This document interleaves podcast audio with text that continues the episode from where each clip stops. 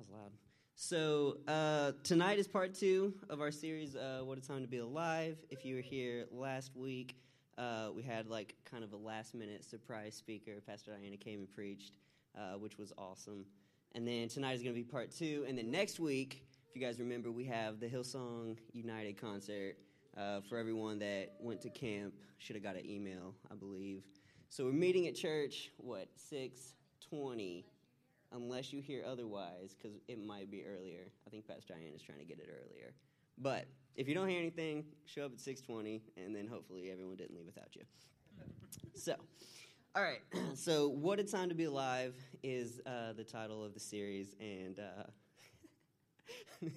sorry, D just dropped my paperclip, and it was funny. But um, so you know, this is this is an awesome time to be alive. This is an awesome time to be here uh, in this church, a lot of a lot of really cool things are happening. A lot of really great things are happening, have happened, and are about to happen. And um, I know personally, I'm really excited. I'm really grateful to be here and be a part um, of what's happening. And so that was kind of that's what I was thinking when I was thinking, what a time to be alive. Like, just what an awesome time to be where we are and to be experiencing the, the things we have experienced and the things we're about to experience and move forward with the plan that God has um, for us and for this church and for us personally. So, and everyone in here, you know, God has a plan for our church moving forward, and everyone in here has a part of that. We all have an important part to play. God's got an important plan for everybody in here, you know, no matter how old or how young you are. Um, you're a big part of what's going to happen in this church because it's, it's going to take all of us working together and doing our parts to fulfill the plan that God has for our church. And you guys, in Jeremiah 29, you can turn there if you want to. Um, I'm just going to read it real quick. But um, verse 11, it says, I know the plans I have for you, declares the Lord, plans for good and not evil, to give you a future and a hope. And so tonight, the specific title of my message uh, is Here and Now. And, um, you know, God has specifically placed each one of us here and now on purpose for a reason. It's not just we're not here on accident, we're not here randomly. Um, we're not here, you know, we weren't born at the wrong time or in a wrong place. We're here on purpose. And God's placed us here on purpose because He's got a plan for us and He's got a role for us to play in His in the plan that God has for this church and for us personally. You know, that's it's nobody's here and uh, randomly on accident. A lot of times the devil can t- talk to people and you know, tell you that you're just here, you know, on accident, you're just on the world, just kind of floating around in space, just wait until you die, and that there's not really a reason that you're here. The devil likes to tell us that, especially when we're young and we're trying to figure out what our purpose is. The devil likes to lie and say, You don't have a purpose, you're here randomly, you're just, you know, kind of floating around, but that's a lie. We have a specific reason that we're here, and it's not an accident that we're here. Everybody in here Every one of us has a specific reason to be here. Nobody's here by accident. So, that is free. That's not an actual part of my message. That's just a. But uh, yeah, so we can. Uh, you guys can turn to First Samuel if you want. We're gonna kind of camp out here. So, talking about here and now, we're thinking about um, the plan that God has for us right now, and um, in this place and time. I'm gonna we're gonna look at the life of somebody in the Bible. Um, pretty popular guy. You might have heard of him. Um, but we're gonna look at David, who I really like. David. He's one of my favorite people from the Bible. I really like looking at his life and studying it um, for fun in my spare time. But uh, I think it's good to look because David's somebody who had a great call of God on his life. And he received that call when he was young. He was told, You're going to be the king of Israel. And he didn't just become the king of Israel. It was a process that he went through and steps that he took to fulfill the plan of God on his life.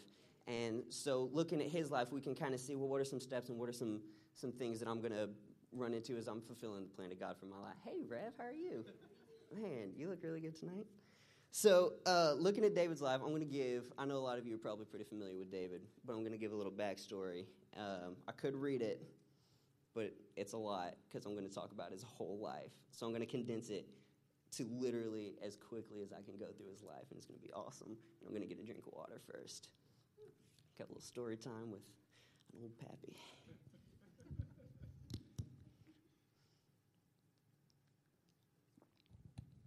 Alrighty. All right.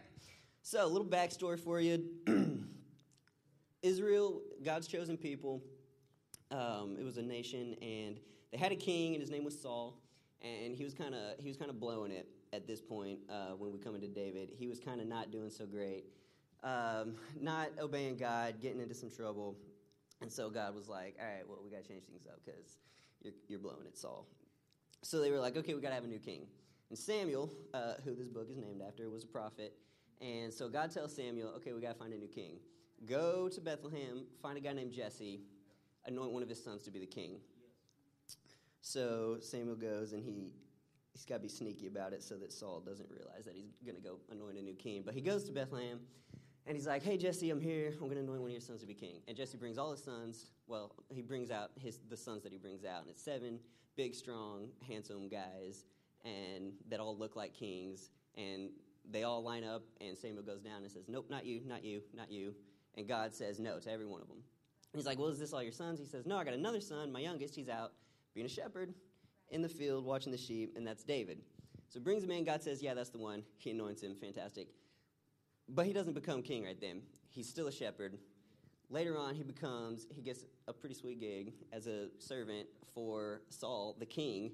And what happens is Saul would have these temper tantrums and get angry, and then David would come play music, and then Saul would quit being angry. It was a pretty good setup.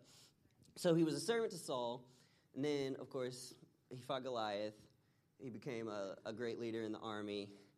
Pretty famous story. Uh, killed a bunch of people. Saul got jealous because David was killing more people than Saul in the army, and people were talking about David more and saying that David killed 10,000, Saul, or Saul killed thousands, David killed 10,000. So Saul got mad and was like, well, dang, now I got to kill this guy because he's stealing all my thunder. I'm the king. They're supposed to be talking about me, but they're talking about David. So attacks David, hunts him. He's got an army hunting him, hunts David down, is trying to. David's on the run. And uh, a couple times, David had a chance. He could have killed Saul. Uh, he snuck in while Saul was sleeping and like cut part of his clothes off and was like, "Could have killed you, but I didn't." We doing okay? We following along so far? I said, just buckled down for story time with Pat. So he says, "I could have killed you, but I didn't." And Saul keeps hunting him, yada yada. Doesn't ever doesn't ever end up killing him. Saul ends up dying eventually. I skipped a big chunk of stuff there, but Saul dies. David's anointed king. Happy ending and then he's the king for a while, and then the rest of the Bible happens after that. So, all right, that was that was David's life, and I didn't. I told that for a reason. There's a point to that because uh, we're going to look at kind of the process that David went through from getting the call of God on his life to actually coming into the fullness and seeing uh, the fulfillment of that call. So I didn't just tell that because it's got a fuzzy, happy ending because he became king, just like it was prophesied. That's great. But um, he had a great plan uh, on his life. He had a great call on his life. God had a plan for him, and um, but he didn't. Like I said, there was a process that he went through. He didn't just, you know, start being king when he was a kid, fresh out of the, you know, field watching sheep, and then he's the king. There was a process, and so we're going to look at some seasons that David went through um, as he was kind of progressing in the plan of God for him and fulfilling the plan of God because it's not an instant thing. The plan of God is a process and it's something that we got to focus on in the here and now. We can't just look ahead to the future and be like, mm, when God's plan happens, ooh, that's going to be great, way up there, but I'm just going to kind of wait around for it. There's things we should be doing um, as we're walking in the plan that God has for us. So, we're going to kind of go through a couple a couple seasons that David went through, and the first one is a season of preparation. And so, uh, we've heard it said that preparation time is never lost time. This is uh, the really the first step to fulfilling any plan is preparation. Um, he was, you know, anointed, like I said, when he was a boy, and he continued being a shepherd and preparing himself there because that's where he was supposed to be at the time. And then he was a servant to Saul in the palace because you got to be learn, you got to learn to be a good le- follower before you can be a good leader.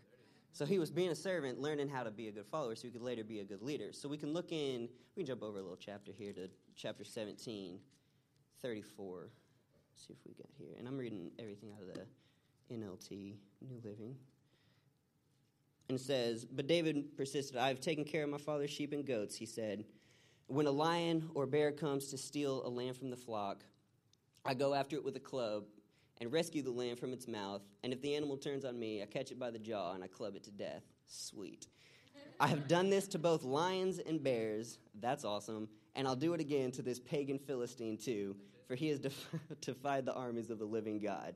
If you guys are looking to take your team competition smack talk to the next level, keep this verse in mind next year for camp. okay, hold on. I gotta quit making jokes, they make me thirsty. So, this is when David is about to fight Goliath, probably one of the most famous Bible stories of all time.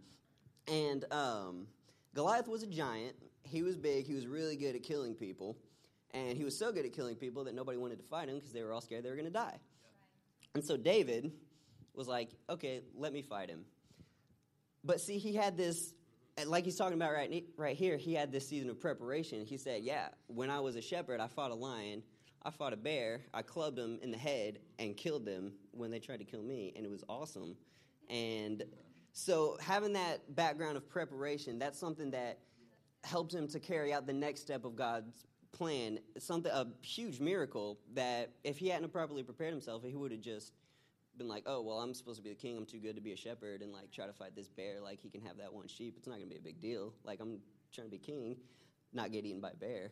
Um, he wouldn't then maybe he you know he wouldn't have had the proper preparation to to defeat Goliath. But um, it's important that we don't get so focused, like I said, on the future and the end goal that we don't take the proper time to prepare ourselves. Because a lot of times, you know, even if you get like a word or you get maybe a glimpse of like what the your plan, what God's plan is for you, it's easy to get excited and want to be like, I want to be there right now. I don't want to have to do all this, but if we if you try to rush out and jump the gun, then a lot of times you if you don't take the proper time to prepare yourself, then it, the plan you know you might fail, and you can't. It's not God's fault that you failed, even though it was His plan for you. You it wasn't His timing. You didn't take the time to prepare yourself. So I encourage you. A lot of you guys. I mean, everyone in here. I would say we're in a stage in our life, me too, because I'm like the same age as all of you. So. Uh, but we're in like a t- we're in a, a preparation time for sure. Like going through school, deciding what, you know, figuring out what is our plan. How do, you know, what is my part in the plan that God has for this church, for my own life? And so that's going to take a lot of preparation and that's going to take a lot of prayer and building a relationship with God so that you can actually talk to him and like find out, okay, well what what am I supposed to be doing to prepare? You know, maybe I'm supposed to go to school to prepare. Maybe God's plan is to be a businessman and I got to go to school and I got to learn how to do that. Or maybe it's to do something else and there's certain steps you got to take to prepare that. So you got to take the proper time to prepare yourself um, for God's plan. And that's, um, like I said, probably one of the most important things you you're going to do. But it's also, turns out, not the funnest because it actually takes work. And you actually got to do stuff, and you don't just get to like arrive in God's perfect plan for your life, which would be awesome. that's not how it works. You gotta you gotta take the time to prepare yourself and put in the work. So, second season um, that David found himself in, and that a lot of times maybe we find ourselves in, is a season of persecution. And, you know, a season of persecution is going to come if you're following God's plan for your life. And it's not. It's not making a bad confession to say that, like, oh, don't say you're going to have persecution, because if we don't say it, then we'll never have. Jesus said, if, you, if you're going to follow me, you're going to have persecution. Jesus had persecution, we're going to have it. And so it's important to talk about it, and it's important to learn how to deal with it and what to do when it comes. Because God is, you know, God's not the only plan or the person that's got a plan for your life. The enemy's got a plan for your life too. And when he sees you, you know, putting in the preparation time and putting in the work to complete God's plan, then he's going to turn up the heat because he's not going to care if you don't do anything for God, if you're just floating. That's what he wants. But when he sees that you're doing something, actually doing something and preparing yourself for God's plan, he's going to turn up his plan, which is to steal, kill, and destroy. Yeah. And so there's going to be persecution. You know, um, David went through a season where he was persecuted, probably way worse than any of us are going to be persecuted, because a king of an entire nation and the whole army was trying to kill him, and he was like running and hiding from them. I don't know about you guys. That's never happened to me. Probably won't. I don't foresee that happening. But it's a season of persecution that he was in. But when you look at how he reacted to the persecution, he didn't, I mean, he had opportunities to kill Saul, which wouldn't have, I mean, to my thinking at least, if a guy's if someone's hunting you down trying to kill you, and you have an opportunity to kill him first, that doesn't seem like the worst plan in the world to go ahead and take care of that problem. But he didn't because he was still he was still under submission to Saul as the king, and he remained a faithful servant and didn't kill him, the guy who was hunting him with an, a whole army trying to kill him. And so, the important thing to remember when a season of persecution comes is that it's just a season and it's temporary. And the devil, a lot of times, he'll he'll tell you, he'll try to get you to believe that it's not temporary, that it's forever, and it's not. He's you know, he's going to bring people into your life that are going to try to pull you away from the plan of God. And he's going to bring temptation in your life that's going to try to pull you into sin. And, you know, he's going to attack your thought life, especially.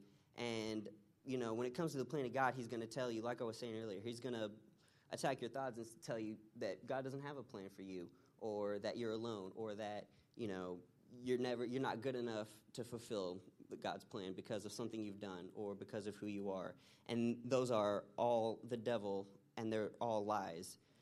And he tells you those because if he can get you to believe that, then you're not going to fulfill the plan that God has for your life. If he can get you to believe that you're not here for a reason or that you've blown it and that you, you know, kind of God moved on to someone else with the plan because of something you did, that's it's that's a lie. And uh, if, but if he can get you to believe it, he's going to tell it to you.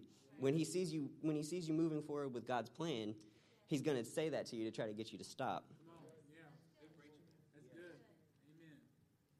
But just like David, you know, he continued on with being faithful to the call of God.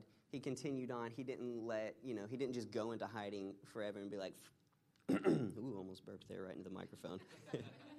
he didn't just be like, forget this plan, like, I'm going to go hide so I don't get, like, my head cut off. Right. He pressed through the persecution. And, and that's what we need to do when a season of persecution comes. We need to press through because when we press through the persecution, we have the proper preparation. That's when we come into the third season, which is the season of promise. So, this third season, the season of promise, that's where you start to see promises that God has made to you come to fruition because you've put in the necessary preparation and you pushed through the persecution. Now you're starting to see things come to pass that God's promised. Now you're starting to walk in, in some of the bigger things of His plan because, you know, a lot of times, like I said, that the bigger things of His plan can't come unless you've prepared yourself and unless you've pushed through and put taking the proper steps to prepare yourself for God's plan. So, like I said, David was anointed when he was really young, and a lot of us in here are really young. Even some of the older was older ones in here. I wasn't pointing at you, Dad. I was pointing at AMZ. But we're all young in here. We're all young in here, and uh, and we all have a great call of God on our life, just like David did. And just like David, it's not something that we're going to just pop into. But if when we do put in the preparation and it doesn't happen overnight, but when we hit that season of promise, then we're going to see the plan that God has for us start to come into fruition. It's going to be, I mean, bigger than we could have even thought. And so this is something, and we see these, I could have picked several, there's several people in the Bible where you see this same progression start to take place as they're fulfilling the plan of God. Like Joseph, shout out to Joseph, King of Dreams one of the greatest movies of all time. You see the same, uh, the same kind of. I'm just going to keep this water up here so I don't walk back and forth. You see the same progression though, and even in Jesus' life, you see, you know, when he was young, he was in the temple talking to the religious leaders and um, studying the Bible and preparing himself, and then he was persecuted up until the point of crucifixion on a cross, which is again way more intense than any persecution we're probably ever going to face. So. Shout out to us for that. And uh, but then, you know, on that third day, when he rose from the dead, that was him fulfilling the promise, the promise that he had made to his disciples, saying, "I'm going to raise again in three days." And then the promise that God made back in Genesis when he told the devil, I'm going to kick you in the head and it's going to destroy your authority. So that was just a tangent.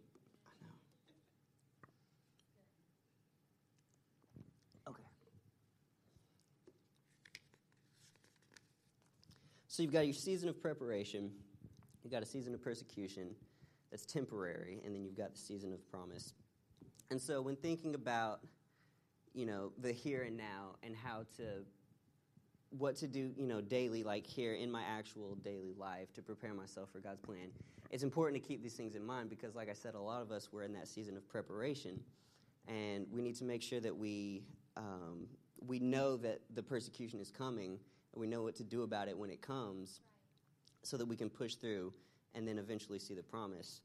So, focusing on that, um, like I said, especially right now, is an important time for all of us. But, um, and even, I mean, our church as a whole, I think, I believe strongly that we're about to hit the season of promise.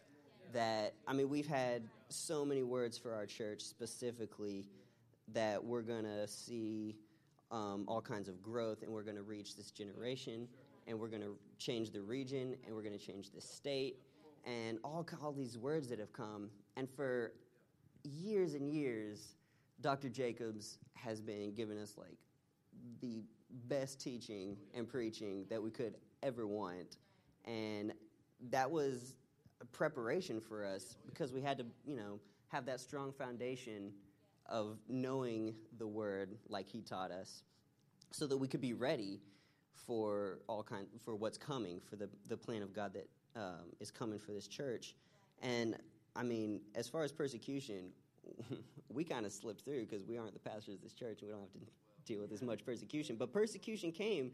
Dr jacobs pushed through a lot of persecution with this church and um, because of that we're right on the brink of hitting the season of promise. And I believe we're about to see all of those things come true uh, for this church. So, the season of preparation, uh, the season of persecution, and then the season of promise. Um, that's all I have for tonight. Thank you guys for showing up and listening.